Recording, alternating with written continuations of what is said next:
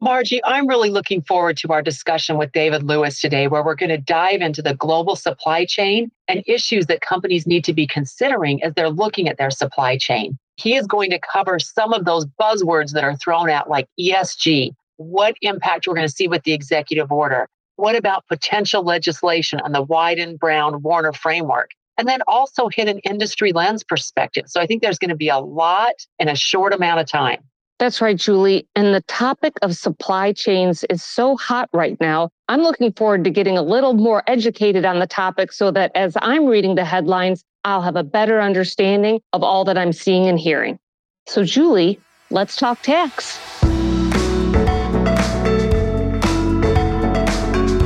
You're listening to Tap into Tax PwC's podcast series covering current regulatory, legislative, and technology hot topics through the lens of our technical leaders, as well as process and technology subject matter specialists.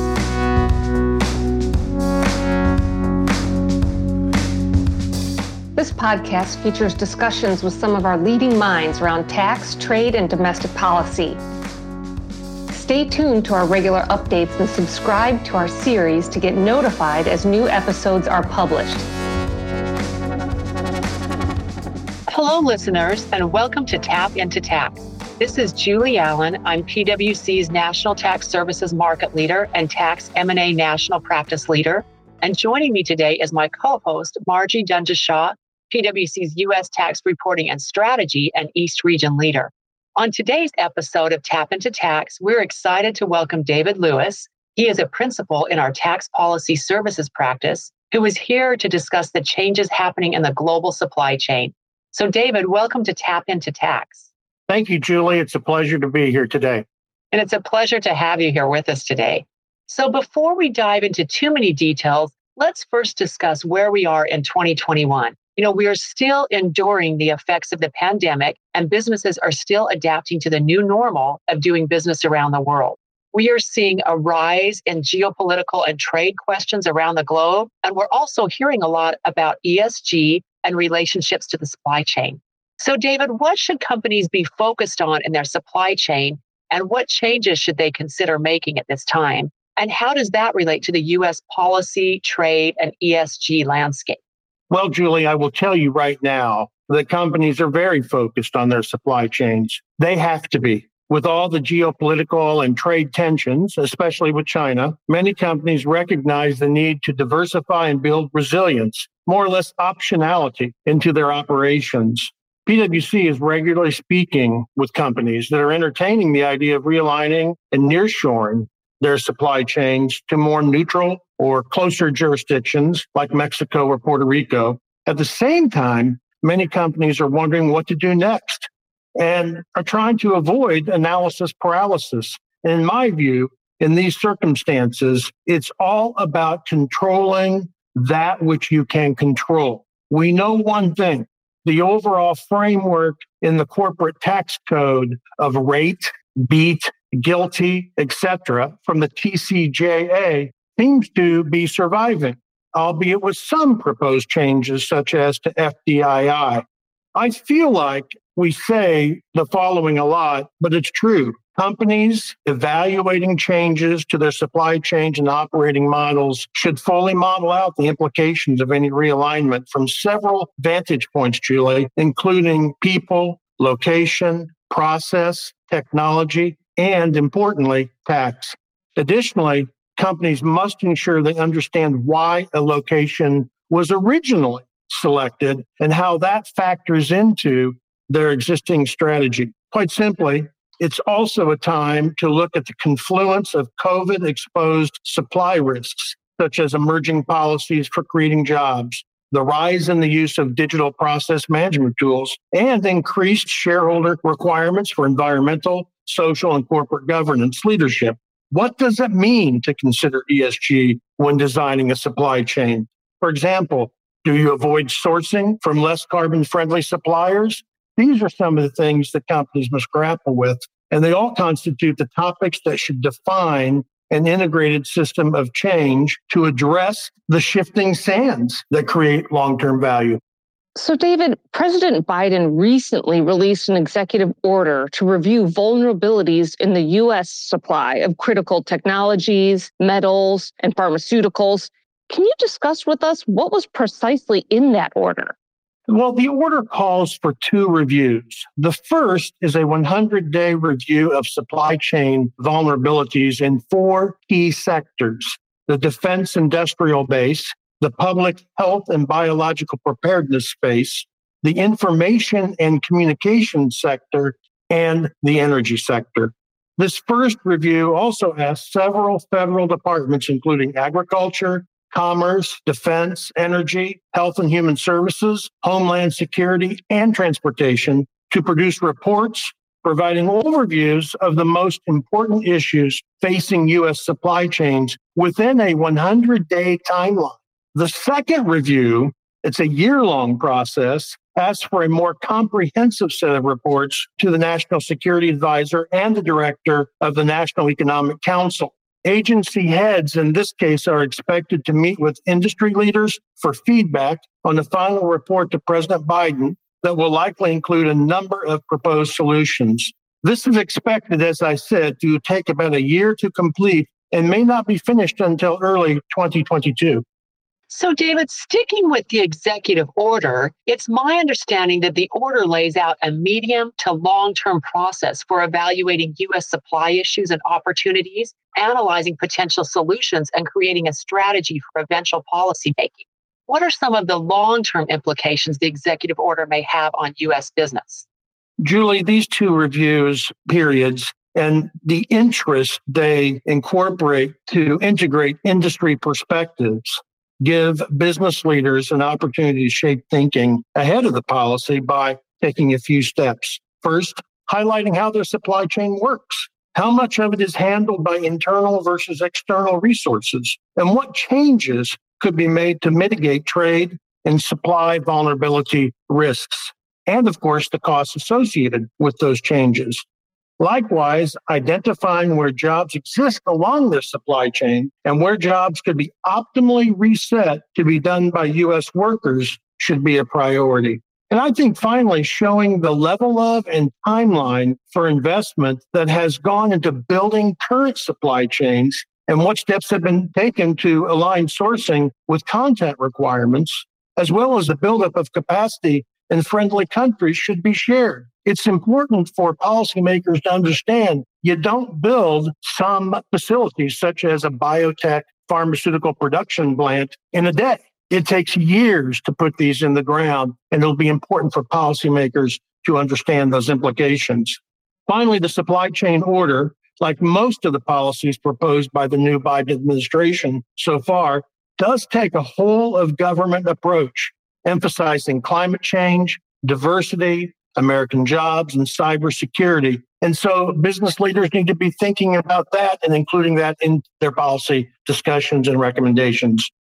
David, thinking through all of that from a U.S. perspective, do we expect potential tax legislation, for example, the recent Made in America and Wyden Brown Warner frameworks, to have a significant impact on how companies are going to organize their global footprint?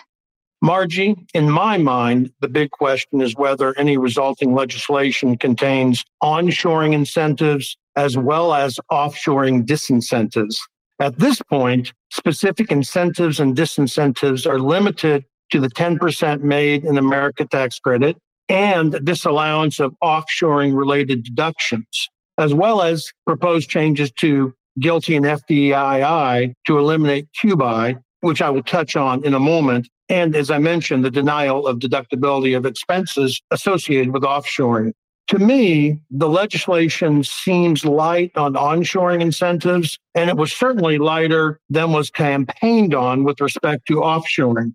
Also, you know, we need to keep in mind that onshoring incentives, as well as offshoring disincentives, will vary in their impact depending on industry. But we do know this Diversification of the supply chain is already driving discussions from a business and tax perspective, and any policies that may arise incentivizing onshoring or nearshoring should be factored into those considerations. For example, The Biden proposals seek to incentivize companies to onshore or nearshore supply chains and source manufacturing, including related jobs, in the United States. There's a $52 billion in incentives to promote domestic manufacturing. There's a proposal to modernize supply chains, such as in the auto sector, like extending the 48C tax credit program. The president also calls for the creation of a new financing program to support debt and equity investments for manufacturing to strengthen the resilience of America's supply chain. Another interesting feature is the complete elimination of the tax incentive FDII, which the administration asserts does two things. One, gives corporations an incentive to reduce new investment by shifting assets abroad.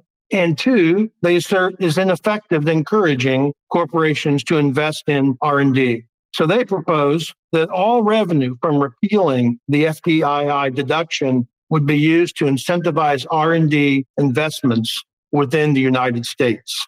Of note, and as mentioned earlier, the Biden administration believes the combination of GILTI and FDII creates incentives to offshore manufacturing to reduce a firm's overall taxes by minimizing their GILTI inclusion and maximizing their FDII deduction by increasing foreign rather than domestic assets. I'm not aware of that being a prevalent activity, but it is a concern that the Biden administration has articulated. The president's proposal also seeks to ensure that large, profitable corporations cannot exploit so called loopholes in the tax code to get by without paying U.S. corporate taxes. So they include a 15% minimum tax on income corporations use to report their profits to investors.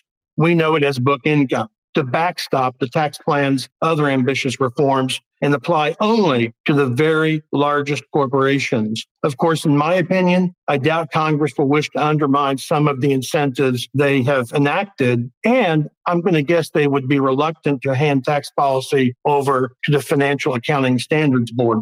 Outside the Biden proposal, it's worth noting other proposals, such as put forth by Senator Ron Wyden, who chairs the Senate Finance Committee, his proposal includes an FDII innovation framework, which would replace the FDII deemed intangible income with a new concept deemed innovation income.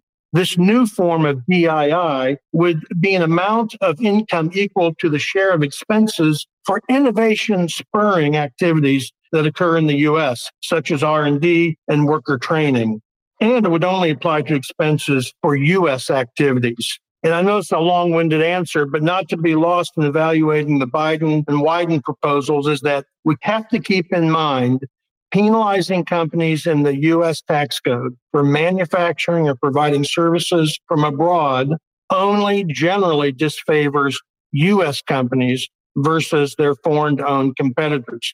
Now, I am aware and I have talked to foreign headquartered companies who are also very concerned about these proposals. But oftentimes these disincentives do fall heavily on U.S. headquartered companies. Now, in that regard, I will note that the Biden proposal dropped the round trip rule and the 10% offshoring surtax that they included in their campaign proposals. And I think that was a good move.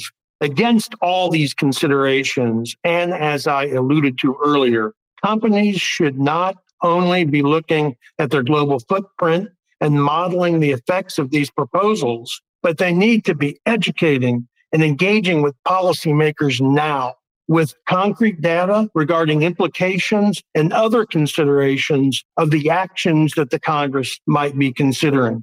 Any potential realignment of the supply chain can have significant tax implications, either as a material net tax benefit or a prohibited cost. And you know, supply chain operations work hard to save every penny. But as companies know, tax costs can have a significant impact, perhaps much more than those pennies. On the flip side, if supply chain resilience comes with just a little cost, that can be an acceptable answer. So it's a long response to your question, Margie, but those are my thoughts. Excellent. So let's now look outward for a bit. So while we're focused on what's happening here in the US, we also know that supply chains are changing around the world. So, David, can you tell us about some of the shifts happening in other jurisdictions that we should be watching out for? Well, thanks, Margie. Worldwide governments are serious about rebuilding labor forces as the global economy recovers, as well as about reducing other things such as carbon footprints. And they're also serious about asserting sovereignty in critical technology and pharmaceutical trade. I also understand the supply chain redesigns are already underway at companies as companies continue to respond to an ongoing global trend of protectionist measures in trade and tax policies and competitive dynamics like the emphasis on faster fulfillment and sustainability. One industry of interest, for example, is the semiconductor manufacturing. You know, we note that semiconductor manufacturing capacity continues to shift to Asian economies which has already become an issue for the automobile manufacturers and other industries. In 2019, four of the six new semiconductor facilities opening globally were based in China, and all were outside the United States. I would note, with respect to that particular industry, that the previous Congress introduced bipartisan legislation called CHIPS that would invest tens of billions of dollars in semiconductor manufacturing incentives and research initiatives over the next five to 10 years to strengthen and sustain American leadership in chip technology. And I would watch this idea. While it wasn't enacted in the last Congress, I think it will resurface and it could, in many respects, become a model for incentivizing onshoring in other industries as well. So, you raise an interesting point. Industry specifics matter. So, let's dive into some of the industry specific trends that we've been seeing. In 2020, the pandemic brought about survivors and thrivers when it came to certain industries. So, where do things stand today in 2021? I think one trend was that industries that traditionally keep inventories low or work with long lead times have been particularly affected by the pandemic. U.S. automakers, for example, as previously noted, cut production this year due to a shortage of semiconductors, while surging demand for health products set off a scramble in 2020. You know, acute disruptions like these are rare, but they aren't unheard of, and they can trigger a range of immediate actions meant to build up supply and manage the impact on cash flow and pricing that results. And that's what we talk about when we refer to resilience. This time, and back to the president's executive order, shortages are exacerbating perceived threats to U.S. industry posed by supply chains where much of the production is concentrated outside the United States in the product areas under review. So, David, we have talked about a lot today about the global supply chain and the impact that it's going to have on companies' decision making. We've gone through ESG, the executive order, potential legislation, and also focused on looking at their decisions through an industry lens. That's a lot. So before we close out today, let's discuss the practical steps companies should be taking now as supply chain changes are going to be a part of emphasis in the Biden administration. And so, David, what are the key initiatives business leaders need to be implementing right now before we have any specific guidance? Julie, it's a great question. I think that companies should be reviewing their sourcing and supply chain strategy and options ahead of policy actions. Again, we say it a lot, but they need to model the implications of possible legislative or regulatory action that may result on near and longer term bases. And understanding these implications, engage with policymakers in a dialogue about their findings. Companies might also want to quantify the types of incentives they would need to move the dial in terms of onshoring as well. They need to be speaking, educating members of Congress about what is currently in the TCJA and how it has affected their company. It is important for companies to proactively develop their story, a positive narrative of job growth, skills training, and how that is relative to how they are contributing to the domestic economy, either through job creation or investments. And finally, what will a 28% corporate rate and tightening of international provisions related to foreign income mean for competitiveness for companies, both here in the US and abroad. These are all critical considerations. Companies should be, if they are not already, looking at the confluence of policy areas when considering options and solutions for their supply chain that will shore up vulnerabilities brought about by pandemics, climate change, geopolitical pressure, and other societal demands. And, you know, just reemphasizing companies should consider the tax impact from both a US and non US perspective of where they are currently located and if they are considering relocating elements of their supply chain. They need to think about the tax impact. They also need to think about its impact on their people, their processes, and their technology. And so my final words would be don't wait. Now is the time to understand the variety of policy implications, including tax, because tax will move quickly over the next several months. But you need to understand the variety of policy implications to supply chains, and it may be necessary to rethink and reconsider your supply chain design. David, we appreciate all the insights that you've shared with us today as we watch these issues continue to develop. We see companies trying to take well intentioned ESG goals and growth strategies through to their practical application, as well as designing today's supply chains to reflect the current realities, and is an important issue for us all to watch closely. Thank you, listeners, for joining us today, and we'll be speaking with you all again soon.